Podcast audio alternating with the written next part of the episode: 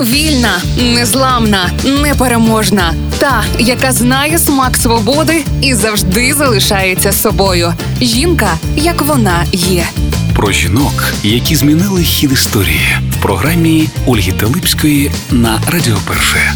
Перші в Україні бойові вишиванки створили у Черкасах у дві тисячі двадцять другому році. Це манишка, вишита зеленими і охристими нитками. Її можна прикріпити до стандартної сорочки Збройних сил України. Ініціатива належить бійцю Черкаської тероборони, розповідає мисткиня, народна художниця Олександра Теліженко. Саме у її творчій майстерні створили бойову вишиванку. Мисткиня розповідає, що боєць, який загорівся цим задумом, добре знає силу вишиванки. Він фахівець із мистецтвознавства. Спершу пані Олександра сумнівалася, що до реальності втілення цієї ідеї за своє життя створила чимало вишитих робіт, картини, панно, рушники, одяг. А от бойова сорочка – це геніальний народний хід, який таки зумів втілити колектив її майстерні. Рубані лінії, геометричні орнаменти – це мужній хід, чоловіче начало. Також акцентом на бойовій вишиванці йдуть перехресні дороги. А це означає материнське благословення, розповідає майстриня. А найголовніше – колір. Вишиванки кольору зеленки, тому вони не зрадять, не вирвуть з маскувального середовища.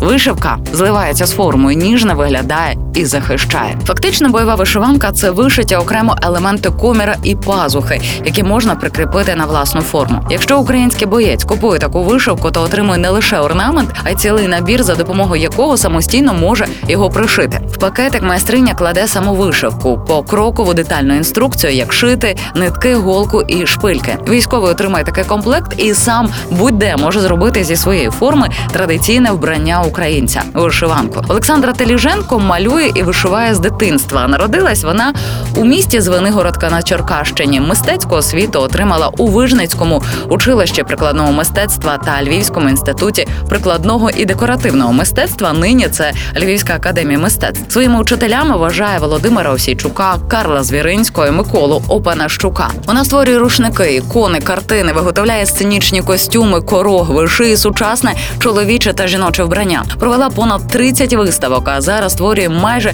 чотирьохметровий рушник. Вірить, коли закінчить його, Україна переможе у війні. Його назва – «Вогонь космічний, день сонця». В епіцентрі рушника сонце в зеніті, що знищує тіні, зриває маски, випалює всяку біду і нечисть. Жінка, як вона є. В програмі Ольги Телипської на Радіоперше.